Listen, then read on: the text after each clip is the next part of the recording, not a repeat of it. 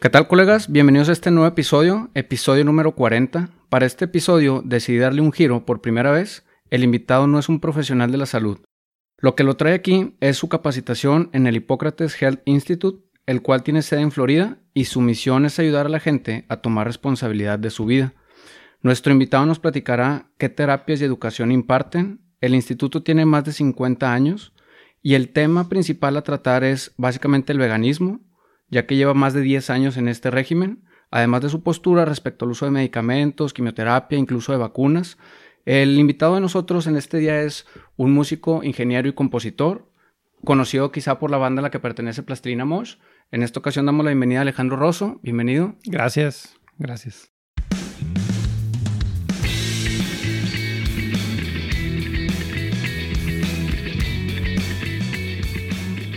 ¿Cómo te encuentras el día de hoy, Alejandro? Fino y fresco. Perfecto. Pues muchas gracias por aceptar la invitación, gracias por prestarnos No, el al estudio también. Eh, un saludo a Jonás y a Eddie que nos facilitaron el cómo llegar a, a ti. Ah, sí, saludos. Este, y pues vamos a empezar con la pregunta inicial que es por la que estamos aquí. Eh, ¿Qué te llevó a ser vegetariano?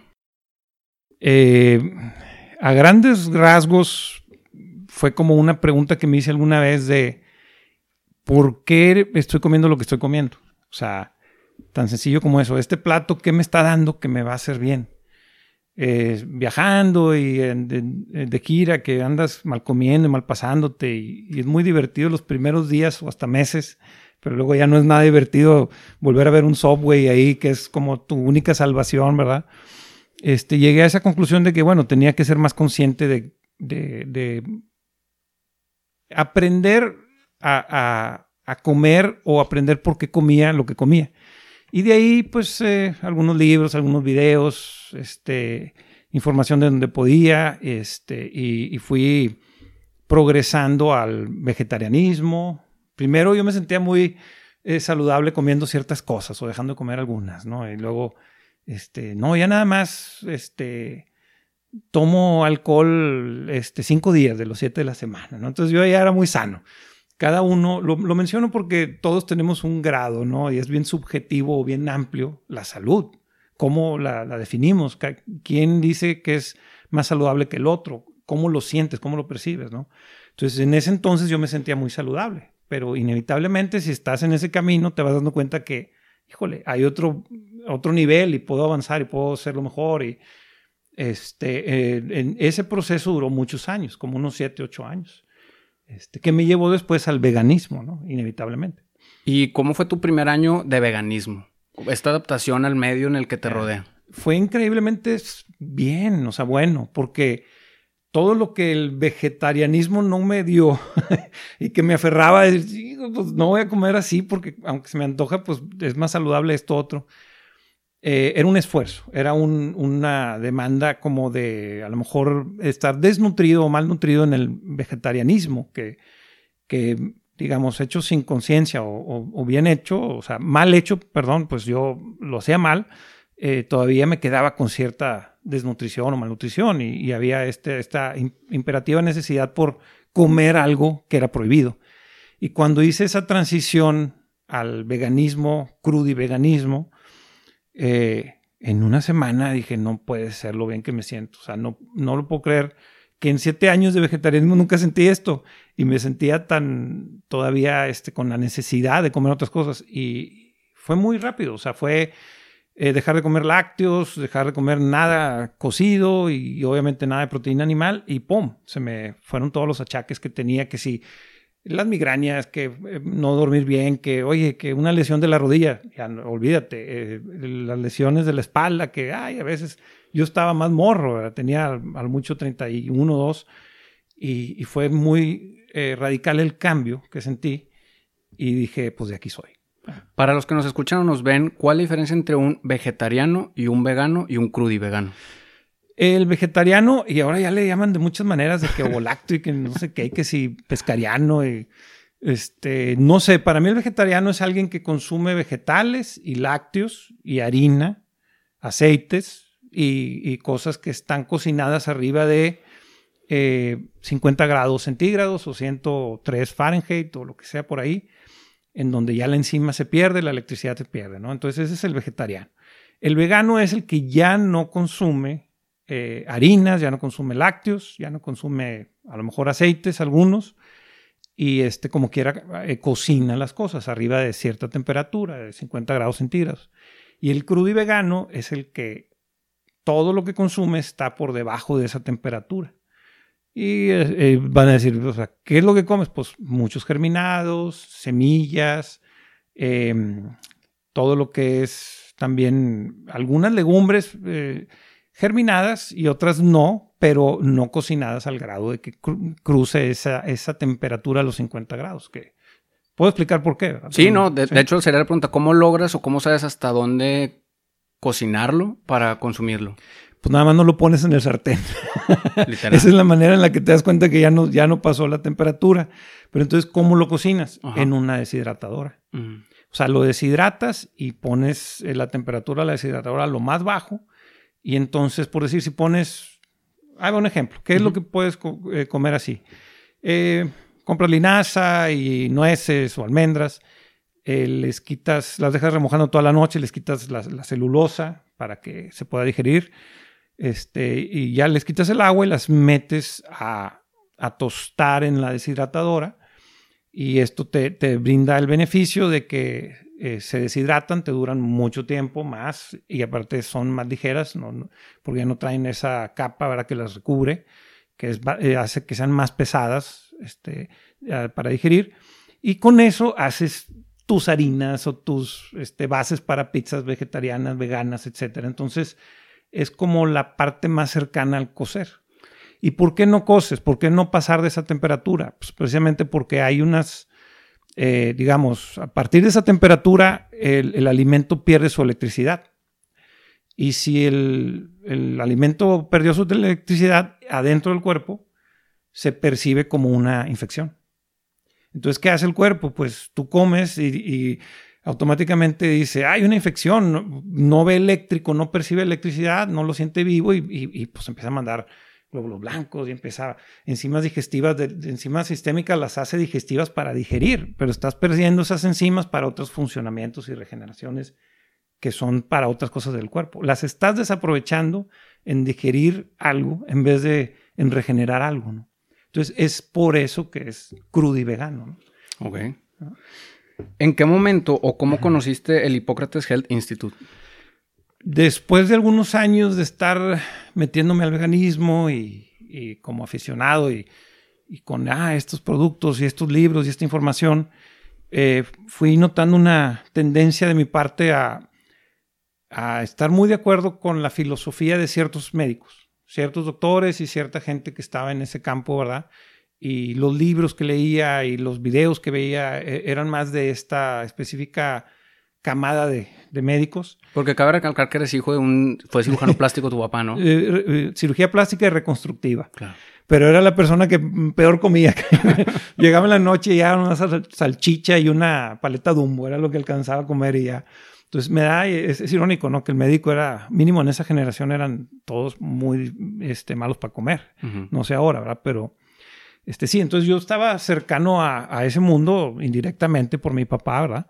Y por toda la gente, amigos de mi papá que conocía y conozco, pero en ningún momento fue consciente, creo yo, o le, me haya comentado él que le hayan inculcado algo acerca de nutrición, acerca del bienestar a través de el evitar enfermedad.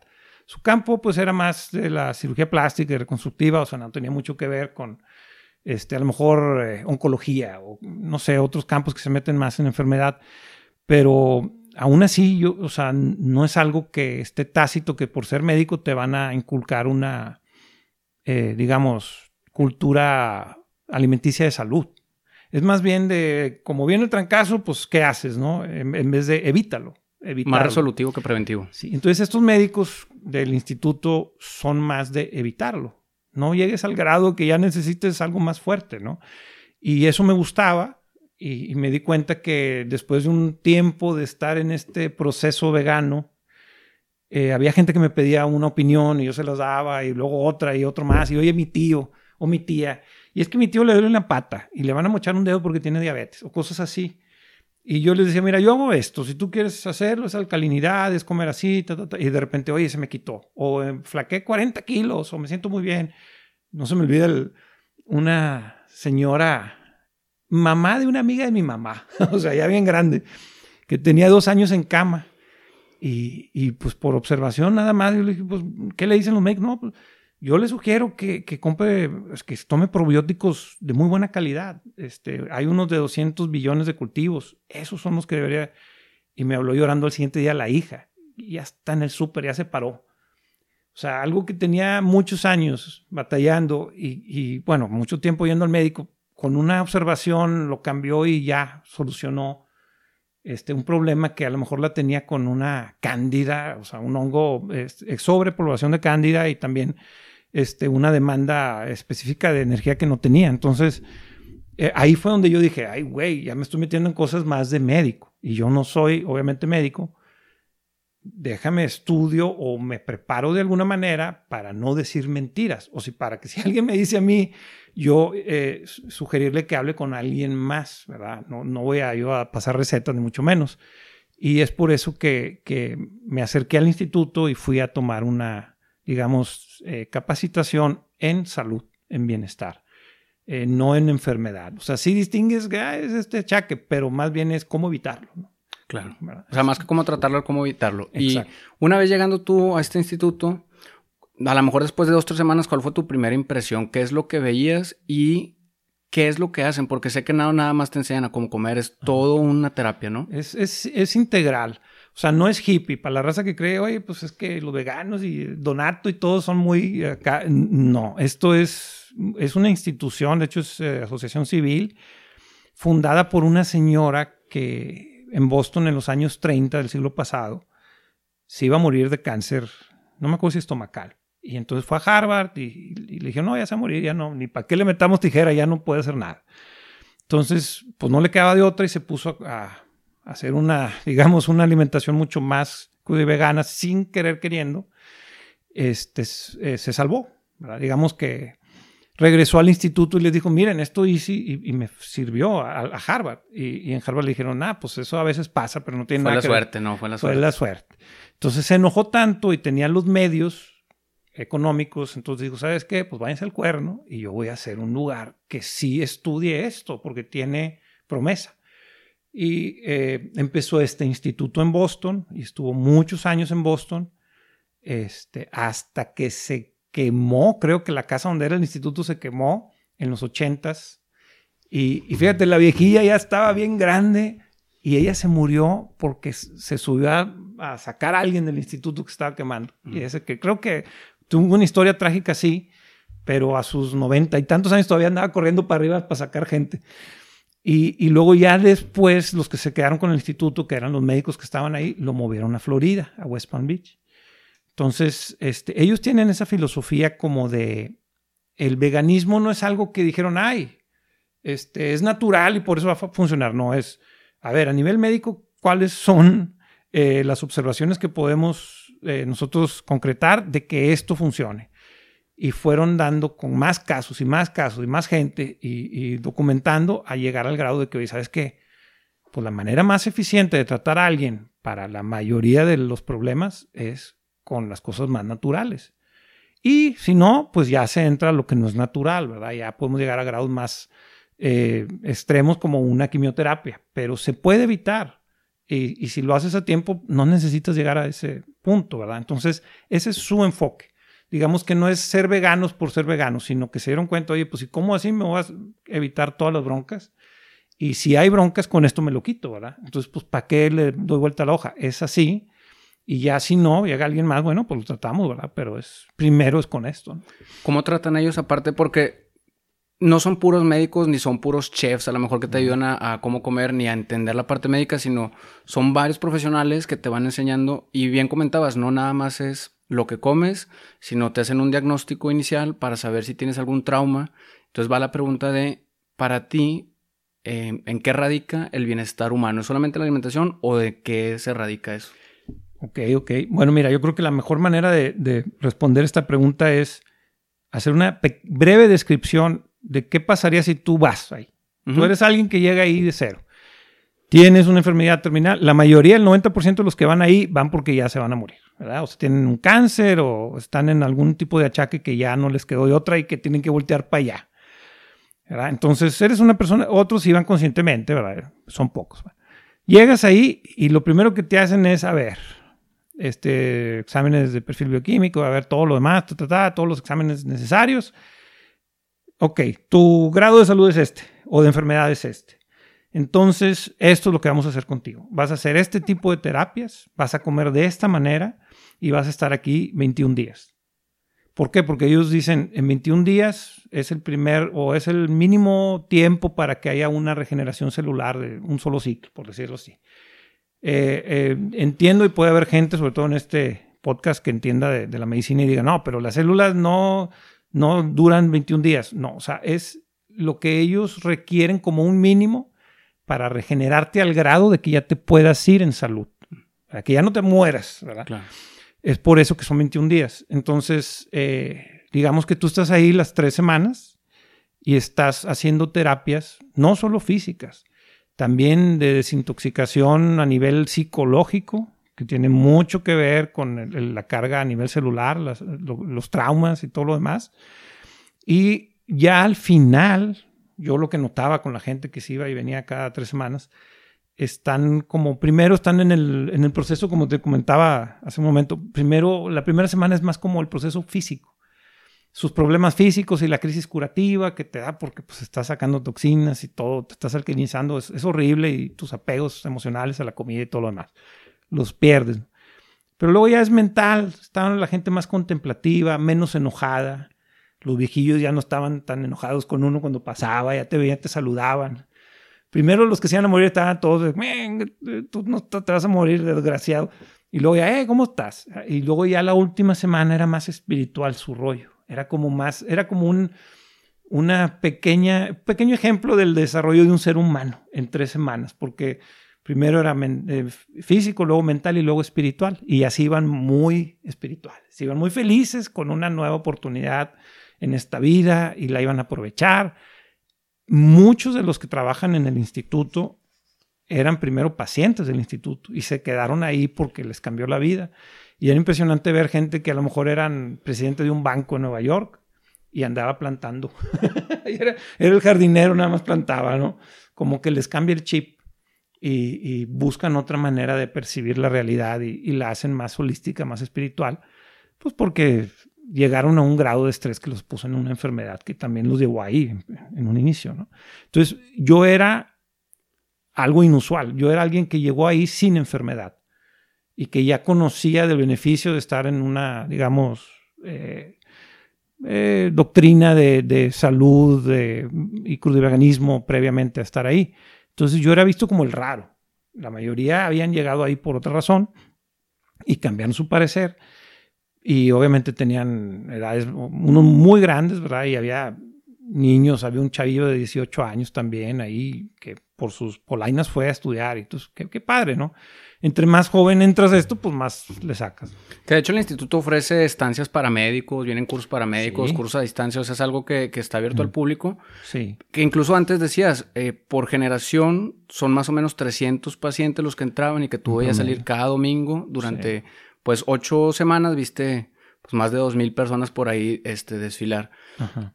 Mencionabas que de todas esas generaciones tú nada más viste al menos tres morir, todos los demás prácticamente salían victoriosos. Sí, es impresionante eso, porque yo, haz de cuenta, digo, se, va a oír bien mal, ¿no? Pero estás ahí y ves que llega una, un, una ambulancia con un, un enfermero y, sale alguien en una silla de ruedas y lo ves morado. O sea, lo ves, ya, esta persona, yo no lo, mañana ya no va, ver la luz. Y hoy la libró dos días y luego una semana y luego lo ves a las tres semanas y ya lo ves con color y caminando salir y llorando de la felicidad. Entonces para mí era muy mágico ese rollo de que no puede ser, si yo lo vi. Eh, en un 95% de los que llegan ahí, yo, mínimo en mi estancia, salieron mucho mejor de cómo llegaron. ¿A qué me refiero? Que ya no se iban a morir. eh, hubo una este, que de hecho iba junto conmigo al, al, curso y a tratarse a la vez de que iba al curso de Lituania, la chava, no me acuerdo el nombre, lo tengo, este, que ella era maestra de yoga. O sea, tú la veías y la, la mujer guapa, eh, saludable, holística y todo, pero traía un cáncer adentro. No me acuerdo si era de estómago o qué. Pero eh, ella se fue de ahí y como a los dos meses de que se fue, se murió. Entonces, pero eh, ella lo decía estando ahí. Yo llegué aquí muy tarde y, estaba siempre muy deprimida. Era, era un, digamos, yo no sé qué le habrán dicho, cómo, cómo percibió ella, pero lo que yo notaba es que ella no se lo creía, que no se iba a salvar. Y en este argumento, pues es psicológicamente, si no estás tú convencido, pues no va a suceder. las células tampoco van a estar. Entonces yo creo que tuvo algo que ver. No puedo decir a ciencia cierta, pero después me mandaron el mail, hijo, esta morra se murió. Y va. Ella fue otra. Y otra chava de Guatemala. Y digo chavas porque tenían menos de 30 años.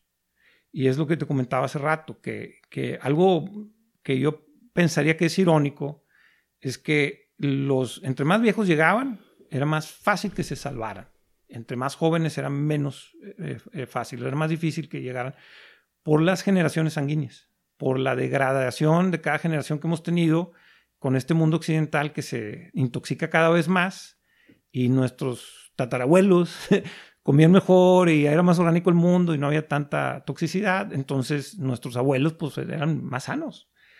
Y tú puedes decir, no, mi abuelito este, de rancho y hasta los 90 vivió y fumaba todos los días, pues sí, pero pues, pero no estaba expuesto a radiaciones, ni a químicos, ni a alimentos procesados. Y no nació con una generación sanguínea de la madre que venía ya con procesos más degradados y tampoco sus hábitos estaban ya tan este, modernos, occidentales, refinados y aceites y harinas y mugrero.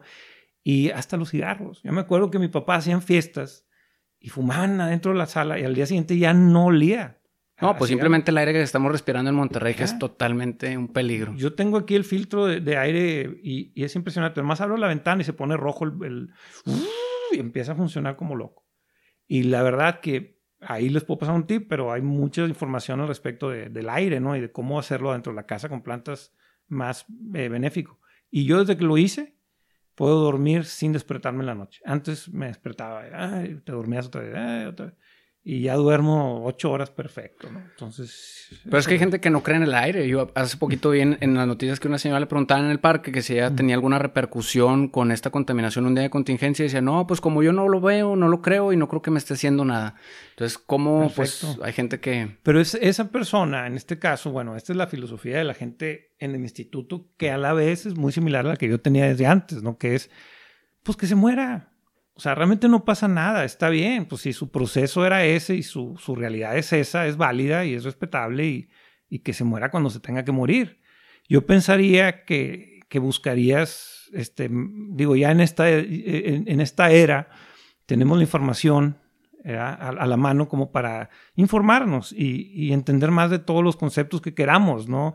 Eh, yo me pongo a ver cómo hacen trampas de ratones en YouTube aunque nunca quiero hacer una, pero me interesa cualquier tema, pues como a todos, pues ¿por qué no el de, el de la desintoxicación y, el de la salud y el de la calidad del aire? ¿Por qué no? Son temas interesantes, sí lo son.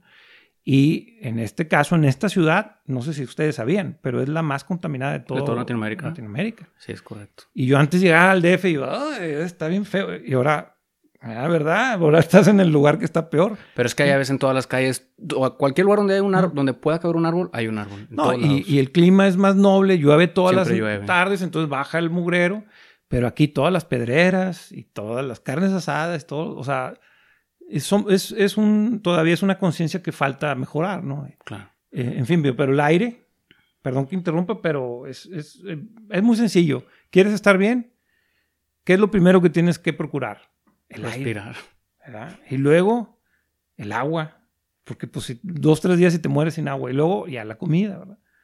Y los demás que sigue para atrás, ¿no? Pero sin calidad de aire, sin calidad de agua, estás frito, ¿verdad? Entonces, ay, sí, muy veganos, muy fregones, pues, ¿dónde está tu agua y dónde está tu aire? Yo aquí tengo los, los medidores de, de, los PM2 y los 10, los, este, y los pongo y es impresionante. O sea, que para los que no sepan son las partículas en el aire. Partículas, sí, la, la densidad de, la capacidad de PM2 es más pequeña y la 10 es más grande y aquí siempre hay un chorro de 10 y ves la nata en, en toda la ciudad, ¿no? Claro. Y eso lo respiras, ay, yo me da risa que los ves en calzada corriendo.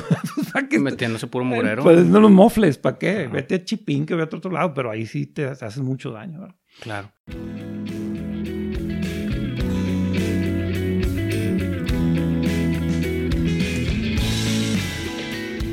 Y volviendo un poquito al tema del instituto, ¿es económicamente asequible o es muy caro? Porque los precios que yo vi para un médico en estancia son accesibles. ¿Pero eh, para un paciente? No, para un médico sí es más accesible. De hecho, ellos tienen el, eh, digamos, incentivan a los médicos a que vayan, a, que, a que entiendan, a que se metan a todo y que vean lo que hacen ahí para que se pierda este estigma de que por ser naturista o vegano entonces ya no es médico.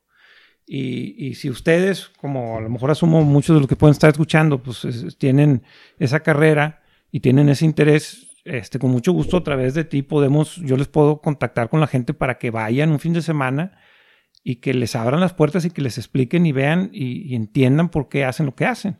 Entonces, a lo mejor si tú te vas a tratar como una persona normal que tiene una, digamos, eh, enfermedad terminal, pues las tres semanas te van a salir ardiendo. No te puedo decir un precio específico porque pasaron cinco años de cuando yo fui. Pero pues si estás muy fregado, te van a tener que hacer más cosas y va, a costar más caro. Pero yo creo que oscila, bajita la mano, bajita la mano, una semana ahí, una semana, a lo mejor entre unos 5 mil dólares como mínimo y a lo mejor hasta 12, 15 mil dólares como máximo, dependiendo de tu de necesidad, de lo que vayas a usar ahí. Este, y ya por decir, oye, a lo mejor hay paquetes y si no estás fregado, pues vas las tres semanas, a lo mejor te sale 10 mil dólares. este, y si vas ahí a un, como iban muchos artistas, que hay en, en, el instituto, pues sus casas privadas con cisnes y cosas así, pues entonces ahí ya te salir más Ya cambia, ¿no? Porque bien mencionabas que había hasta una gran tenista ahí. Ahí estaba Serena Williams cuando yo estuve y estaba, ¿cómo se llama la, la actriz de Juno? La frentona esta, una morrilla ahí también estaba. Está, eh, ¿Cuál? Esa, estaba ahí. Yo nunca las vi porque no salían ahí, ahí con los mortales, ¿verdad? Pero estaba también un vato de, de, de, la NBA. Pues LeBron James dicen que mete un millón y medio más o menos de dólares en salud al año para estar eh, yo lo que noté, mira, había mucho eh, atleta de alto rendimiento, muchos de la NFL y, en la NBA. Vi yo uno, eh, de hecho, una noche que entré a la, biblioteca solo eran como las 10 de la noche y nomás estaba el pelado ahí. Hijo, ya dije, ya se mete un Sasquatch aquí, o sea, estaba enorme, en la oscuridad se veía. Pero sí, o sea, es mucho atleta se van a tratar para evitar las lesiones o para tratarlas, ¿verdad? Pero para evitarlas más. Llegan ahí fregados de una temporada y se empiezan a regenerar y, les ven, como te decía, con electricidad ahí, las propensidades que tienen a, futuras lesiones y se empezaron a tratar. Claro, que bien mencionaba la parte de los médicos, pero también hay, hay nutriólogos que están muy enfocados, este, platicando con amigos buscaba quién te puede orientar para hacer esta transición al vegetarianismo o al veganismo y pocos, pocos existen y menos existen nutriólogos que consideren la parte mental, holística y humana.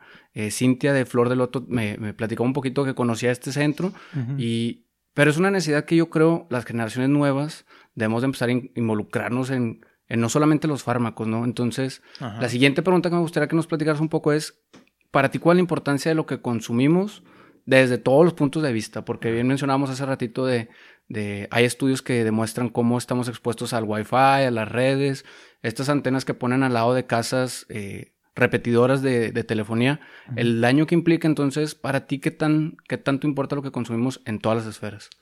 Yo creo que, bueno, la respuesta grandiosa, ¿no? Para, esta pregunta, que es la más importante, creo yo, es este, es más espiritual. O sea, ¿a qué, a qué voy? Que no podemos eh, pensar en que somos eh, seres solamente físicos.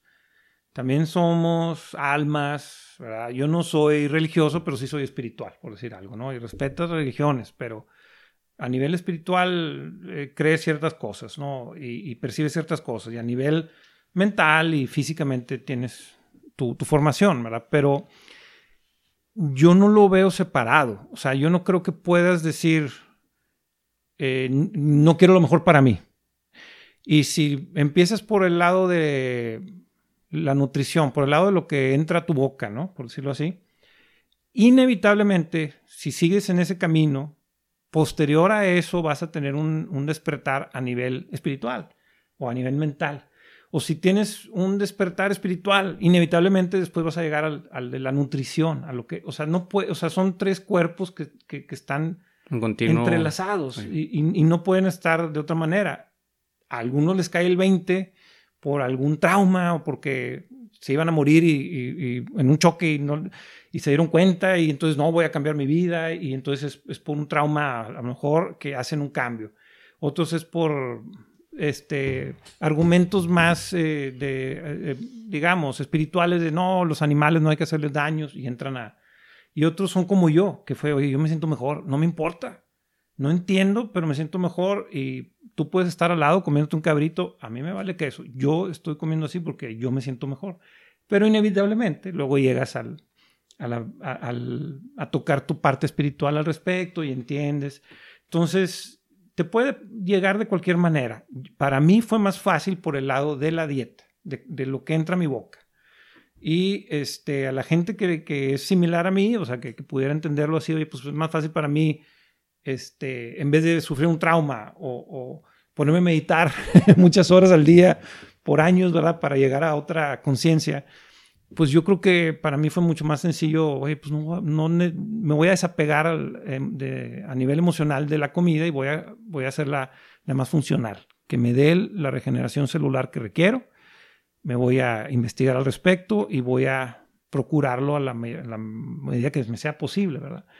Y eso fue lo que me llevó a mí. Yo creo que es la manera más sencilla, ¿no? O sea, empiezas con una dieta que luego se vuelve pues, más tolerable y luego ya se vuelve tu régimen, ¿no? ¿Y en qué momento entró lo espiritual en tu persona? ¿Crees en algo?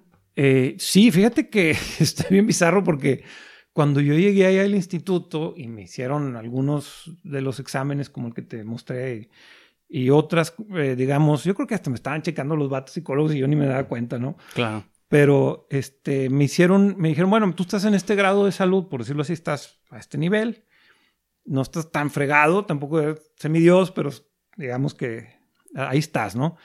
Este, en tanto tiempo, eh, estando aquí, vas a empezar a tener este tipo de experiencias. ¿A qué me refiero? Que me, me dijeron, bueno, tú eh, en tu grado, mira, en dos semanas vas a empezar a tener muchos sueños lúcidos. Y eso te va a llevar a esto y esto y esto más, ¿no? Entonces yo, está bueno, hombre. Y luego eh, a las dos semanas, inevitablemente, no es que, ay, tuve un sueño lúcido, no, era toda la noche sueño lúcido, todas las noches, todas las noches. Y no, es que es normal, eso te pasa. Yo, pero es que, ¿cómo puede ser que ustedes sabían? Es que a todos les pasa y es así. Entonces, imagínate lo que no estás haciendo a nivel psíquico, tú en tu cabeza, que, que ya la emoción no es llegar en la noche a, ay, déjame ver una película y no, no es, déjame me duermo porque voy a hacer algo bien bizarro. Entonces, yo me imagino que al grado ya después de muchos años de estar en esto, eh, llegas a, un grado ya de sacerdotizo mayor en el tema espiritual y manejas cosas y energía y otras cosas que a lo mejor se pueden considerar de percepciones extra eh, sensoriales o qué sé yo, ¿no? Y es lo que yo notaba con los vatos de ahí, que todos ya estaban muy... Eh, esto es la percepción que me daba a mí, que pasaba uno de los que tenía toda la vida ahí y, te saludaba, y nada más de saludarte ya te había hecho una radiografía de tu ser.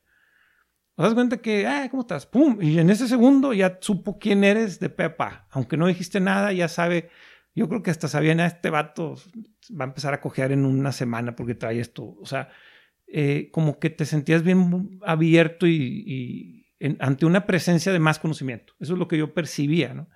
Y yo le preguntaba, pues, ¿cuánto se tarda uno en llegar a esos niveles? No, pues, bien poquito, en 21 años. ¿Qué De preparación, porque bien decías que en sus clases eh, sabían todo de memoria, tenían una memoria intacta, personas de 70, 80 años. Sí. Y yo dije, había una, me da mucha risa, una compañera que era eh, dermatóloga de Nueva York. Era bien ácida también, así bien humor negro. Entonces nos sentamos en las pláticas y, la primera vez que llegó el director, Brian Clement, eh, que era como te decía, el gurú, pues el director, y llegó el vato y iba a dar una plática, ¿no? Entonces, este, nosotros nos sentamos en la orilla de la ventana porque era una choza que había ahí en medio de los jardines y la entrada pues eran cientos de metros de un camino de, tierra. Y dije, por aquí lo vamos a ver llegar.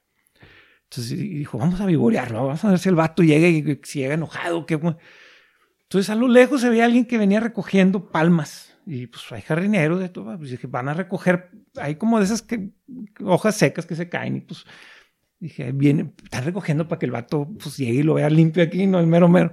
No, pues era él. O sea, venía el, señor en traje y venía y, se paraba y veía de repente un pájaro. Venía caminando más y luego recogía otra palma y luego se paraba. O sea, no estaba con una necesidad imperativa de llegar. Él estaba, estaba viviendo el momento. Estaba en su momento.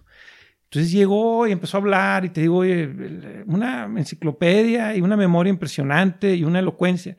Y me da risa esta, esta amiga que, que, dice después de un rato, hijo desgraciado, tiene la piel perfecta y no tiene botox.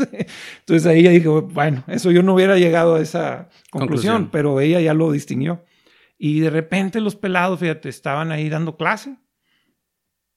Y el señor, el más grande, Victoras Kulvinskas, ah, es un segundo, dando la clase, este rollo y esta célula, este asunto, y todo, todo, De repente, un, un momento, y se sentaba y se empezaba a dormir.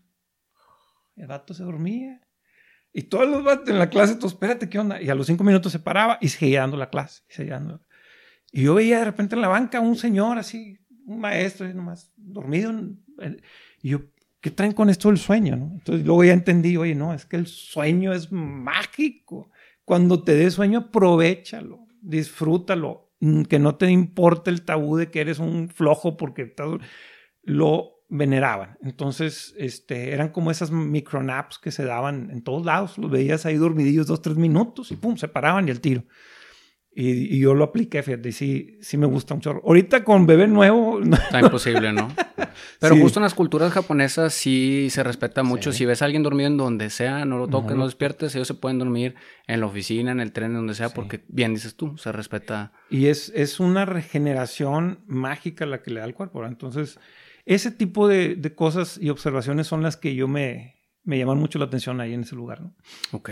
Y la siguiente pregunta, ¿cuál es tu opinión respecto a la salud mental en el proceso de sanación? Porque comentabas hace ratito que, que como eh, un ejemplo muy concreto que decías de un, un, olímpico, un atleta olímpico tuvo un inconveniente porque venía recuperándose de un divorcio.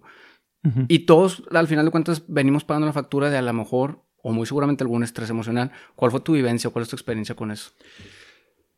Básicamente, o sea, yo me doy cuenta, no, no es, ojo, eh, el reconocerlo y distinguirlo no significa que estás exento a, vivirlo. Yo ahorita traigo un estrés enorme porque estoy cambiándome de casa y bebé y entonces me, me afecta a mi organismo y me doy cuenta a nivel físico y todo, pero lo distingues y no te estresas de más lo, reconoces como, bueno, el estrés normal de alguien que está pasando por esto. Y lo tratas de eh, minimizar alcalinizándote y haciendo lo necesario, durmiendo y respirando y haciendo todo lo que pareciera muy hippie, pero que realmente le hace un beneficio mágico al cuerpo, ¿no?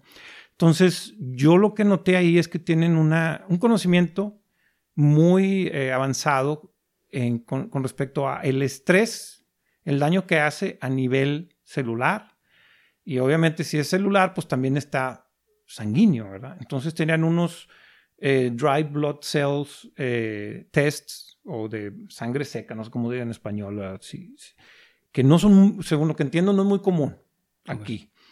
Este, no sé, ustedes son los médicos, pero bueno, lo que nos explicaban es ponían unas gotas de sangre y las manchas específicas que se veían en, en esas gotas tenían un significado y en su mayoría esas manchas tienen que ver con estrés no resuelto a nivel celular. Entonces tenían ya la capacidad, después de tantas décadas, de distinguir a esta persona tuvo un estrés hace 23 años y hace un año se le quitó. Eh, y fue con una, un hombre o una mujer. Entonces, ¿cómo pueden llegar a esa conclusión? A nivel celular, este trauma le pasó y cuando son de este tipo de manchas y de esta manera y ta, ta, ta, es por este tipo. Ya lo vimos en miles de casos, es así. Entonces luego eh, pasaban las resoluciones de cómo, cómo se los quitaban y, yo entendía, ah, pues por eso tienen a los psicólogos aquí.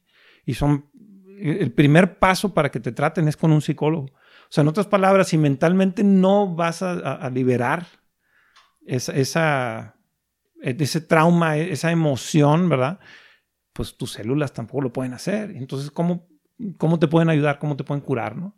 Claro. Justo la pregunta iba por eso, porque en el, en el podcast hemos tratado de, insistir mucho en la necesidad para todos, eh, Justo hace poquito un colega médico ponía un, estudio donde decía si tu médico va con el psiquiatra irías con él o no. Y pues todos coincidíamos, al menos nuestras generaciones, en que claro, o sea, porque si la persona emocionalmente está estable, seguramente su criterio va a ser muchísimo más atinado. Y yo, por ejemplo, en consulta de urgencias, eh, de repente ves que llegan a las 10, 11, 12, 2 de la madrugada personas con problemas estomacales, respiratorios, y les dedicas 20, 30 minutos a la consulta y traía un problema con la mamá, con el papá, con el hijo, o, o bien hablando de lo que consumíamos, el chiquito me trajeron un niño de un año y medio eh, por constipación y le decía, ¿qué es lo que come? No, pues es que les encantan las galletas marías y se metía como 14 galletas marías al día. le decía, señora, pues está tapado por, ah, poco son tan malas? Es que cuando va con mi, con mi mamá le encantan esas, pues claro, el niño no discierne, ¿verdad? Sí. Pero cosas así tan sencillas que muchas veces eh, les decías, oiga, pues es que esto tiene que tratarse con un psicólogo, incluso tiene que ir con un psiquiatra y te pelan los ojos, ¿verdad? Y dicen, no, ¿cómo? O no hay dinero. Son los tabús, eh, perdón que te interrumpa, pero tiene toda la razón, o sea hay al psicólogo y al, psiquiatra, este, pues hay el tabú de que entonces estás loco o eres muy sonso, no puedes resolver tus problemas, ¿no? Eh, yo creo que hay, hay muchas maneras de resolver esos problemas. Obviamente, si tienes la capacidad y tienes, no sé, este, la astucia, pues lo puedes hacer más solo, pero nunca está de más. Y es bien divertido. Yo, yo iba con psiquiatra y el vato, no, ya no vengas. Y yo, no, pues, Está chido, ¿no? está bien padre, sí.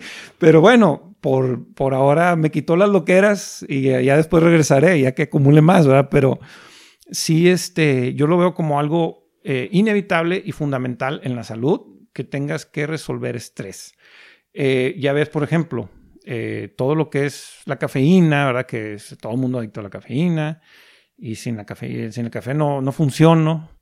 Este, y luego vienen todos esos problemas de las suprarrenales con el cortisol que es, que es un estimulante, la cafeína, y toda la gente con mucho estrés, entonces genera mucho cortisol, y luego cuando estás de vacaciones te relajas y el cuerpo ah, se relaja y ya libera, pero han sido tantas facturas de tanto cortisol hecho que pues, viene un soplo o una embolia. Y por eso se, se petatean mucho en Navidad y en, en, vacaciones la gente, porque pues es donde se relajaron. Sí. Entonces, si, si acumulas tanto, luego el cuerpo te lo va a cobrar. Es mejor no acumular tanto. Es mejor tener tus eh, periodos de desestrés y de, y de eh, respetarte y de dormir y de, obviamente hacer ejercicio y todo para que ese no se acumule. Como en las células, como te lo menciono regresando al tema, en esos exámenes era impresionante que alguien pudiera guardar un trauma a nivel celular en la sangre y luego resolverlo pero esa resolución era porque lo abordaba a nivel psicológico, ¿verdad? De alguna manera. Y lo que mencionas del, otro caso del patinador este de hielo de olímpico, eh, pues le midieron la electricidad que irradiaba ciertas partes de su cuerpo, ciertos órganos, y, eso tiene mucho que ver, yo ya lo veo como al lado ya, si te vas más hippie, de los chakras y la energía. Pues claro, o sea, tenemos, bueno, los chakras que pues, son los puntos de energía en el cuerpo, ¿no? Pero bueno, los órganos tienen una frecuencia. Pues todos tenemos átomos, electrones y neutrones, ¿verdad? somos eléctricos y tenemos agua y, la electricidad es el conductor a través del agua y pues los órganos irradian una frecuencia y ahí te la miden y saben si se va a defectuar. ¿Por qué? Pues porque está vibrando una frecuencia que no es la natural primero eléctricamente falla y después se manifiesta físicamente. ¿no? Entonces, de esa manera podían prever ese tipo de... O bueno, anticiparse a que iba a haber un problema después en cierta área del cuerpo. ¿no? Muy impresionante. Claro. Y, partiendo de un punto muy básico que es como el agua, bien decía, si el cuerpo está constituido 60% por agua y me han tocado infinidad de pacientes que le dicen, oye, ¿cuánta agua tomas al día? Nunca he tomado agua. Nunca he tomado agua, siempre tomo refrescos o jugos, pero agua natural propiamente no. Eh, y ya les explicas todo y se quedan así, pero muchos no hacen caso y, es complejo, ¿no? Sanar a alguien si desde ese punto de vista no, cambia, ¿no? Estamos en una sociedad, y sobre todo en México, bueno, y ahora en Monterrey aquí, ¿verdad? Sé que el podcast pues lo puedo ir a donde sea. Eh, pero bueno, es este como lo mismo eh, en todas las demás ciudades, ¿no? Donde venimos o somos parte de generaciones que no tuvieron un conocimiento desde un inicio en la vida de, cómo estar en salud. Eh, yo creo que hay dos, factores que a mí me llaman la atención, ¿no? O sea, que es el, nadie nos enseñó cómo nutrirnos, a nuestros padres tampoco, ¿verdad? Sería un caso especial al que sí, ¿verdad? o si lo hicieron fue por otras razones, no necesariamente nada más de la, eh, por religiosas, ya ves, los judíos que no comen puerco o cosas así, ¿no? Pero así nadie nos dice, mira, te comes esto, esto es lo que trae, estos son los nutrientes, macro y micro, y micro, y esto es lo que te hacen en el cuerpo, y de esta manera tú eres alcalino, eres así, todo eso nadie nos lo explicó, ¿verdad? Yo creo que a los niños se les debe inculcar desde la de primaria, desde el primer grado de primaria, ¿no? Eso y lo económico. O sea, el tabú del dinero y todo ese problema, que es otro tema, ¿verdad? Pero seríamos mejores personas todos si supiéramos mejor ser administrados con el dinero y, proyectar a futuro y con la salud, ¿verdad? O sea, con, el tema de, estar en salud. Ese es mi punto, no es, ay, ¿cómo se me quita este achaque? No, ¿cómo evito los achaques? ¿Cómo estoy en salud? Claro.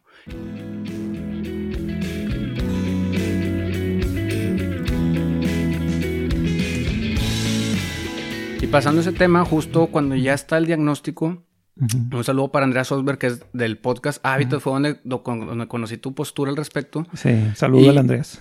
saludos. Ojalá que algún día nos acompañe también, como no. Eh, muy buena onda. Partiendo de, de lo que aprendiste ahí en tu capacitación, ¿cuál es hoy en día tu postura respecto al uso de la quimioterapia? Pues es una herramienta. Yo lo veo como tal. Eh, ¿Es buena? Si puede salvar vidas, sí. Eh, puede ser también una manera en la que ciertos médicos hagan eh, un, agosto, pues también me, visto muchos casos, ¿verdad? Este, de gente muy cercana, de, primera mano, que, pues también lo hacen pues para ganar lana, ¿verdad? Como cualquier otro tipo de operación que te puedan achacar. A mí me quisieron operar de la rodilla alguna vez, etcétera, ¿no? No digo que no haya médicos que, tengan toda la ética, pero hay algunos otros que no, y lo entiendo, como en todas las profesiones. Hay gente malandra, ¿verdad? y este, pues es un problema. Eh, en el caso específico de la quimioterapia, pues es que te está destrozando todo, lo bueno y lo malo. Si lo puedes evitar, evítalo, ¿verdad? Yo, yo lo que diría es, este, oye, si ya no me queda de otra, lo hago, pues bueno, lo hago. Pero el simple hecho de saber lo que ya sé, me mantiene con, digamos, el conocimiento necesario para mínimo a mi grado hacer lo posible por evitar llegar a necesitar alguna quimioterapia, ¿verdad? Y si llegara el caso que tuviera un cáncer mínimo, voy a decir, bueno, pues hice todo, hice lo más que pude, ¿verdad? Y aquí estoy, y es lo que sigue. Aún así... ¿Le dudarías? Eh, eh, yo no me la haría. O sea, en base a lo que yo, o sea, mi experiencia, la gente que yo vi, con los que yo comía todos los días, que platicaba, que eran enfermos y que luego ya no, este, yo estoy convencido que hay una manera de regenerar a nivel celular el cuerpo para evitar tener células cancerígenas. Obviamente si estás en metástasis y si estás en terminal, pues ya estás en un grado que pues está medio difícil, ¿no? Una quimioterapia puede ser tu último. Pues si, oye, te, detectaron células con cáncer en algún órgano, eh, o en la piel, o en donde fuera, es muy sencillo. O sea, nada más desintoxícate. Saca la toxicidad de tu cuerpo, regenérate a nivel celular, consume los nutrientes que requieres, estate alcalino y espérate unas generaciones de células a ver qué te dice. Y ahí vas a ver que es mágico. O sea, vas a darte cuenta que no solo se te quita el cáncer, se te quitan las arrugas prematuras y las canas prematuras y los achaques, porque se está regenerando todo. Entonces, eh, yo soy fiel creyente de, esa, de esta filosofía de, alimentación y de salud. No digo que es para todos, claro. pero sí estoy seguro que si todos lo hicieran, les iría mejor que como les va. Eh, no soy de los tampoco veganos apostólicos que luego a todo mundo quieren convencer y todo eso. Adoctrinando a todos por ahí. Pero me da risa que a mi edad, pues ya todos mis amigos, los que se burlaban, ahora ya llegan pidiéndome, ay, ¿cómo era eso del juguito y qué, qué, no como? Entonces, pues ya llegaron a una edad en la que la factura ya te dice, voltea a ver otra opción, ¿no? Claro. Pues bueno, sí, porque justo hablábamos antes de, de cómo, cómo detalles tan, tan minúsculos como el desodorante, el antitranspirante que usan las personas, que hay muchos estudios donde demuestran que no son tan buenos, el cómo pues si es de los pocos lugares donde el cuerpo se desintoxica y luego tú lo tapas, ¿a dónde se va a ir? Eh, platicabas un poco respecto al cáncer de mama y el tema de las mastografías, más todo lo que hace una mujer y, y porque es el, más probable, pues también es porque es donde más grasa tiene. Eh, el más cercano a la axila y pues ¿a dónde se va la toxina? Pues ahí. ¿A dónde más se va a ir? ¿A la grasa? ¿Dónde está? Pues en el pecho, pues entonces ahí vas a, a, empezar a generar esto, ¿verdad? ¿Por qué? Porque no tuvo su excreción, no tuvo su salida. Pero también, ese es el argumento que luego van a decir, ay, sí, entonces voy a andar oliendo albañil. Pues es que si comes como albañil, pues vas a oler albañil. Pero si comes vegano, si comes... A excepción de que un albañil fuera vegano, ¿verdad? A lo mejor. Claro, y no es por decirles a los albañiles, ¿verdad? Que menos me obran los que están ahí en la hora mía ahorita que me van a regañar, pero es, mi argumento es que si comes muy fuerte, muy pesado, muy, muchas harinas, procesados, este, carne con ácidos y, y este, refrescos que encima le combinan con un litro de coca, todo ese mugrero, pues tu cuerpo lo va a tener que sacar y no va a oler agradable. Pero si estás comiendo hierbitas, pues eres como pajarito. Yo tengo muchos años, ya te conté, más de una década de no usar desodorante. Y los que están aquí no se han ido, ¿verdad? Y no han volteado la cara, a lo mejor ahorita que me salgan van a decir, híjole. No, no, claro que no. Pues bien dices, los pájaros no huelen. O sea, los, pues los animales que comen eh, plantitas, pues no, no tienen un, es distinto. humor, ¿no? Entonces yo, yo digo, el, el, humor del ser humano no es tan fuerte si no comes tan gacho. Pero si estás comiendo gacho, pues obviamente va a ser más... más eh, eh, y las toxinas que requiere sacar, ¿no? Entonces es una cosa por otra, ¿no? No, se, no significa que es mágicamente, ya no me pongo desodorante, entonces ya no vas a este, eh, tener cáncer de mama. No, pues tienes que dejar de comer mugrero también. Y... porque también está la parte genética. Digo, a lo mejor tú te cuidaste mucho, pero traías, bien decías, generaciones donde ya, ya estaba. Y... La propensidad genética, pero tú con tus hábitos o la falta de los mismos, prendes ese gen para tener esa propensidad a que haya cáncer de esa manera, ¿verdad? Claro. Entonces, eh, es importante entender eso, que, que, no hay nada escrito en piedra, o sea, en el organismo todo es cambiante para bien o para mal. Entonces, nadie se puede echar a sus laureles y tampoco este, asumir que ya es catastrófico cualquier cosa, por más que nos dijeran, ¿no? Yo entiendo, mira, mucho, y es, es algo con lo que puedo cerrar, que es bien importante. Eh, por decir, nutriólogos aquí, ¿verdad? Te van a decir, no, el veganismo no funciona. O este, toda la gente, yo te mencionaba el otro día, este, pues, toda la gente a partir de cierta edad empieza a tener ya problemas para ver de cerca y, ya eh, necesitan lentes de lectura y todo lo demás. Eh, bueno, todo eso es real, todo eso es cierto si lo aplicas a la gente que hace las cosas y consume lo que la gente en una ciudad occidental de, América o de Latinoamérica tiene haciendo por muchos años y es lo que los médicos y los nutriólogos ven. O sea, en otras palabras, yo no le puedo decir a un nutriólogo que es mentira que, si alguien deja de comer carne se va a desnutrir. No, es, verdad. Pero todo depende de, los casos que tú has visto en base a que dejan de comer carne y nada más están comiendo pan. Y no, no hicieron un, una, desintoxicación correcta para asumir los nutrientes de las plantas, ¿verdad? Todo eso es... O sea, no es válido para un vegano los achaques que sí son válidos para los demás que no lo son. Entonces, un nutriólogo que ve los casos de gente que es común y corriente, pues va a decir, de 100 mil casos, todos tienen esto igual. Pues sí, pero todos esos tenían unos hábitos que eran los normales, los de la gente que no es vegana. Entonces, para un vegano, el hecho de ser vegano te quitas de muchos achaques, muchos problemas por el simple hecho de estar en ese tipo de, de doctrina de comer por nada más nutrirte. Yo no tengo ninguna intención de, decir que es mejor comer una hierba, simplemente pues la hierba me da los nutrientes, es lo que hago. Si estoy en otro lugar del mundo, estoy viajando, no hay comida vegana y no hay ni vegetariana.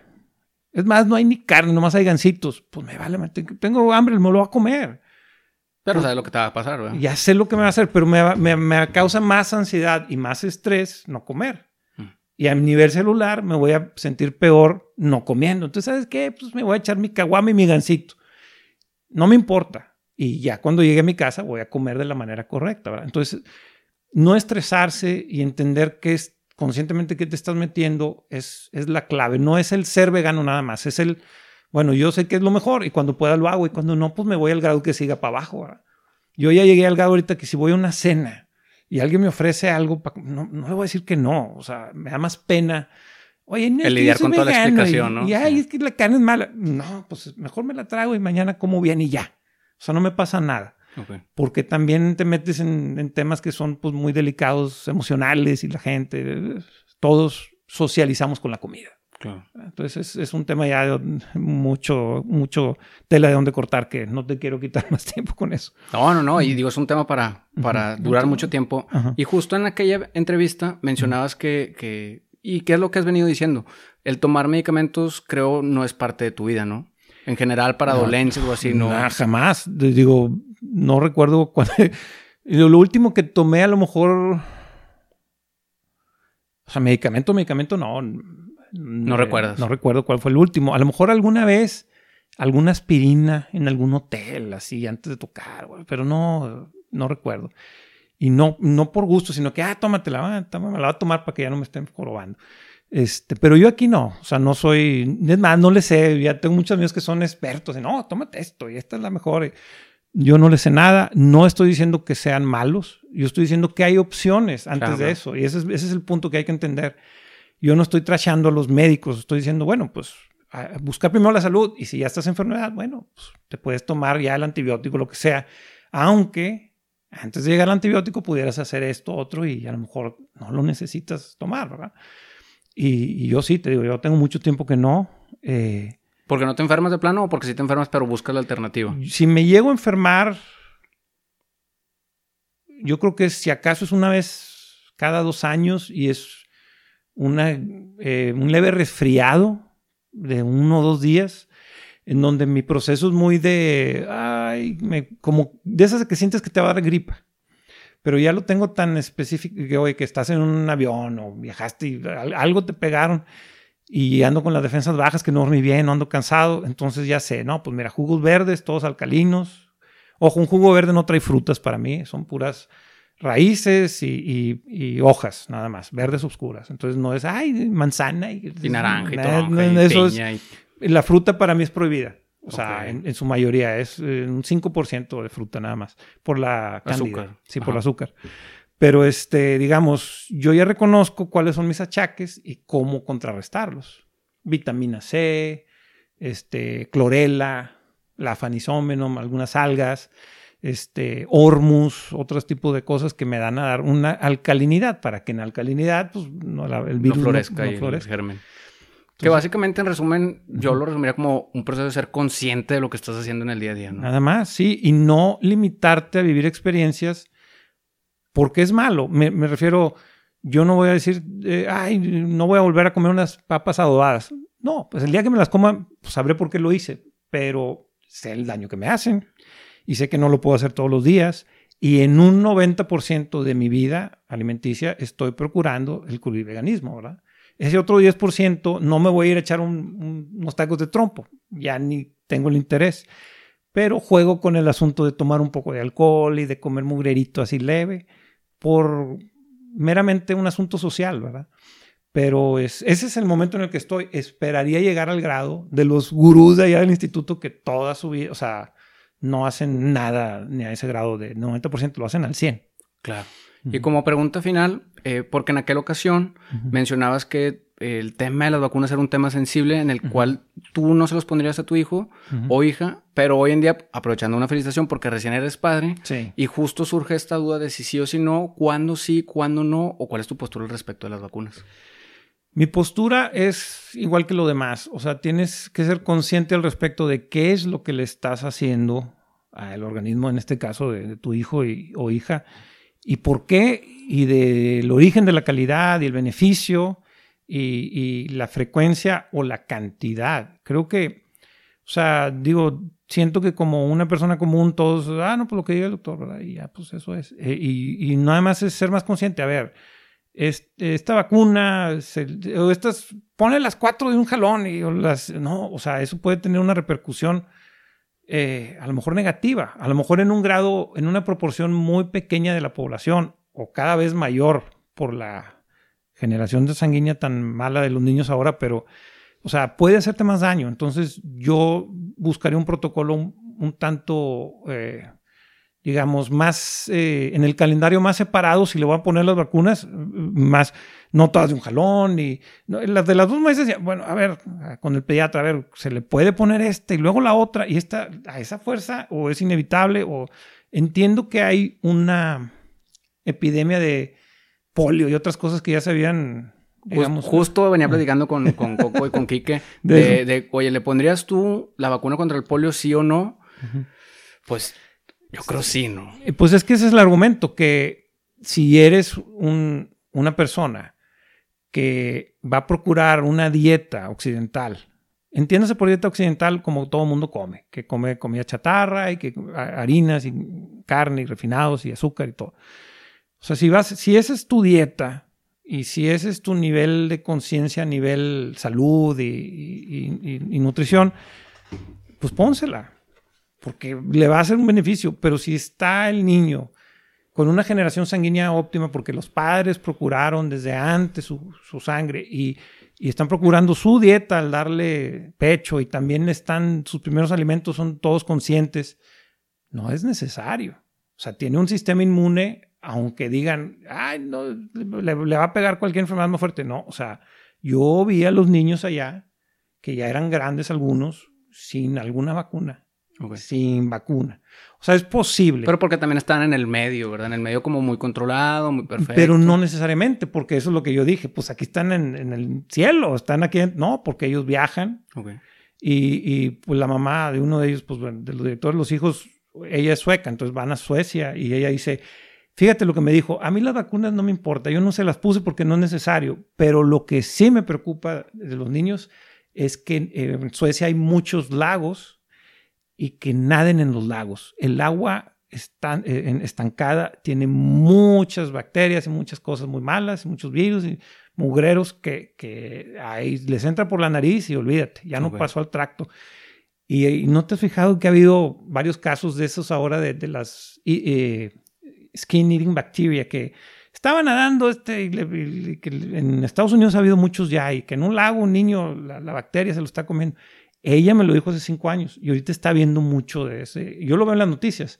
No es, ah, eh, sensacionalista, Jaime Maussan aquí. No, o sea, eso me mencionaban allá. Es más preocupante en dónde está metiéndose el huerco y, eh, que lo que le estás poniendo acá. Si le procuras la salud Sí, pues si todo el mundo fuera así, pues eh, quizás ni, existirían. Claro, pero yo no, o sea, yo no estoy en contra, yo nomás digo, estoy en contra de hacerlo nada más por hacerlo. Estoy, y, yo en mi caso, te digo, yo ya le puse una vacuna, la, primera, la hepatitis. Eh, voy a ir viendo caso por caso las que siguen. Y, no voy a tener miedo de no ponerle la que yo considere que es, está de más. Pero ese niño es vegano. Y su, y su mamá es vegana, ¿verdad? Y, y va a seguir siéndolo. Ojo, que mi, mi, mamá y mi suegra, ay, pero ¿cómo no va a comer? Y ya, oye, que no le den un chocolate, que no, no, que los primeros siete años de su formación física sean óptimos, para que luego ya, si de ruco se quiere meter lo que sea, que lo haga. Pero ya consciente, ¿no? Ya consciente y ya que sepa de nutrición, ¿verdad? Mínimo eso. Entonces, em, hay mucho, es mucho material el tema, o sea, como te mencioné a ti, en Internet, en Google, en YouTube, hay muchos videos del instituto en específico este al que yo fui. Este, ahí en español también. Este, de hecho, había traductores. Cuando daban las pláticas, había traductores de varios idiomas, porque pues hay gente de todo el mundo ahí. Entonces, para, para, los que quieran más información de esta filosofía de salud, no solo de alimentación, sino de salud integral, pues ahí tienen el, el link, ¿no? Hay, hay donde sacamos información. Claro. Pues Alejandro, muchas gracias la verdad por, por toda esta plática, la previa y la filmada, porque son, son temas que me gustaría transmitir a, todos los colegas del área de la salud y a las personas que no están en el área de salud en las implicaciones y la importancia de ser consciente en qué estamos consumiendo y ahora como padres, qué les estamos transmitiendo, a qué los estamos exponiendo, porque al final de cuentas, en el, yo lo pienso mucho, en el 2050, que es cuando mis hijas tengan 30 años, pues si existe el mundo para nosotros o si nosotros existimos en el mundo, qué va a ser, ¿no? ¿Cómo, ¿A qué reto nos vamos a enfrentar? Al menos nosotros como médicos, que es el objetivo, ¿a qué nos vamos a enfrentar? Justo en estos días eh, hay un brote de coronavirus que se está esparciendo por el mundo, es, es una cepa nueva, todos están alarmados y estamos viendo eh, qué está pasando. Yo, por ejemplo, en el consultorio hoy, el diagnóstico de influenza es es de los años más fuertes que hemos tenido y es preocupante, ¿no? A lo que estamos exponiendo sobre todo a los chiquitos. En el tema de la vacunación, por ejemplo, en influenza yo sí creo mucho en que deberían ciertos grupos poblacionales porque las consecuencias que pueden tener, por ejemplo, en embarazadas podrían ser fatales. Ah, claro, sí. No, ya ves el Zika, ese también, ¿no? A las embarazadas les daba claro. la malformación a los bebés o algo así. Es correcto. sí, o sea, hay muchas cosas, pero yo puedo decir algo al respecto que mencionas, porque luego la gente dice, no, pues la estás pintando este, bien pesimista, el futuro. Hay este, ay, ¿cómo se llama? Te, te voy a pasar el link luego. Pero es que el futuro sí es pesimista, o sea, siendo muy francos, Eh, ¿no? Pues que ahí, ahí va, ahí te va esta. Hay un doctor, bueno, hay varios, ya sabes, están todos los vatos esos así medio metafísicones, pero hay un, un científico también de la NASA que este, tiene varios libros y, una de las cosas que mencionaba que me llamó mucho la atención, te voy a pasar el link para que lo cheques, es, este, decía, el asunto de- del mundo visto de una manera pesimista eh, es, es lo de menos. O sea, lo que tú necesitas hacer es tú cambiar para bien. Porque está comprobado en la ciencia de la relación, no me acuerdo cómo se llama esa ciencia, que es de la conexión social. Y hay una ciencia que, se- que- que- que estudia nada más la conexión social del ser humano y de las especies en general, ¿no? Lo que tú necesitas para una transformación no es que el 100% de la población de esa raza o esa especie, lo que sea, entienda. Lo que necesitas es que el 10% entienda. Una vez que el 10% entiende, el otro 90% sin entender Se adapta. se adapta. Y está visto en muchos casos en changos, ya ves que en un, un lado del mundo agarran un, un palo para pescar y, del otro lado ya también lo agarran. O sea, es, estamos conectados, como especie, ¿verdad? Entonces dice, no te tienes que preocupar con cambiar a todos y cambiar el mundo, cámbiate a ti. Si cambias tú, entonces la realidad emanada para ti va a ser otra. Y tú siendo uno, cambias a 10 cambias a 9 y ya son 10 que luego cambian a 100 y luego a 1000. O sea, es exponencial esa ciencia, está comprobado. Y entonces es menos pesimista de lo que parece. O sea, el hecho de que ahorita estemos hablando con que a una persona le caiga el 20, Ya es una ya es exponencial a futuro, más para el año 50, ¿verdad? Pero si nos clavamos en lo contrario, pues también puede ser exponencialmente negativo. negativo. Entonces yo lo veo, a- aunque soy la persona más pesimista en, en esencia, lo veo eh, eh, optimista. Ok, perfecto. Pues de nuevo para cerrar, este, muchas gracias Al Alejandro por contrario, gracias a acompañarnos. Eh, gracias a todos los colegas que han llegado hasta este punto. Les agradeceríamos compartir en este episodio. Nos pueden encontrar como en Entre Colegas MX. Agradecemos a Coco y a Kike en, en las cámaras, a Raúl Muñoz en la producción, a David y Visualine por la parte de la mercadotecnia y, y, y a, también a, a Brain Academy por la música. Muchas gracias colegas. Este, hasta aquí hemos llegado a vivir nuestra misión. Muchas gracias Alejandro. A ustedes, gracias.